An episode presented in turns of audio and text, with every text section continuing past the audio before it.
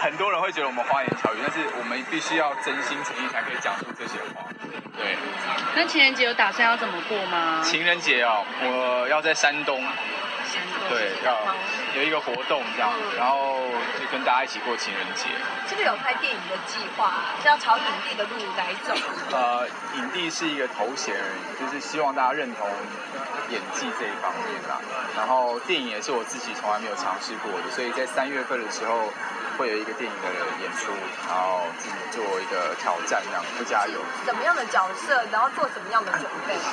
什么样的角色？呃，这可以应该可以说了吧？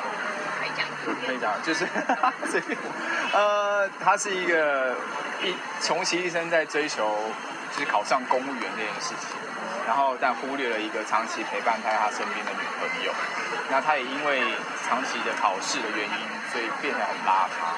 那邋遢这一方面呢，我是在自己所有演出过的角色里面是没有尝试过的，所以这一方面我还是蛮期待的。你有邋遢的一面吗？有，其实我常常大概是怎么样的？常常出门去运动之前都是非常邋遢的状态，头头发很乱啊，然后衣服也是，就是因为穿的很 sporty 嘛，所以就没有很刻意的打扮这样。所以不用特别去做用这个角色做功课，因为诶平常就有邋遢的。平常就有邋遢的样子，只是不习惯在荧幕前面分享给大家，可能这一道障碍可能要跨越这样。阿布，那你现在工作都这么忙档，大家其实蛮关心你，就是在于情感上面的。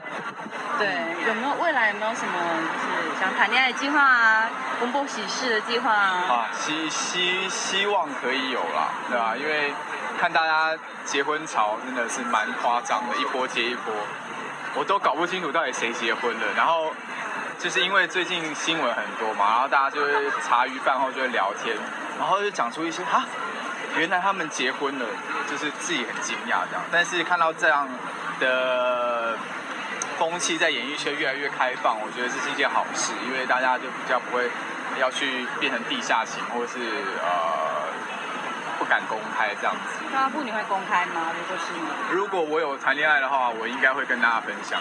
那你是闪婚族？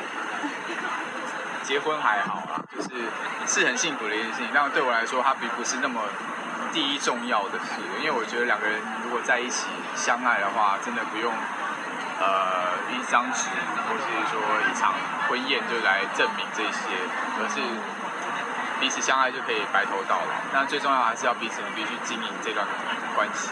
嗯对。那情人节跟那个过年要不要跟粉丝？呃，今年是羊年，二零一五年。其实，在命理学上呢，今年会对，今年是会是比较好的一年，因为一三一四年在易经的卦象上面是比较属于没有根的，就是呃事事会是比较浮的，然后比较乱的。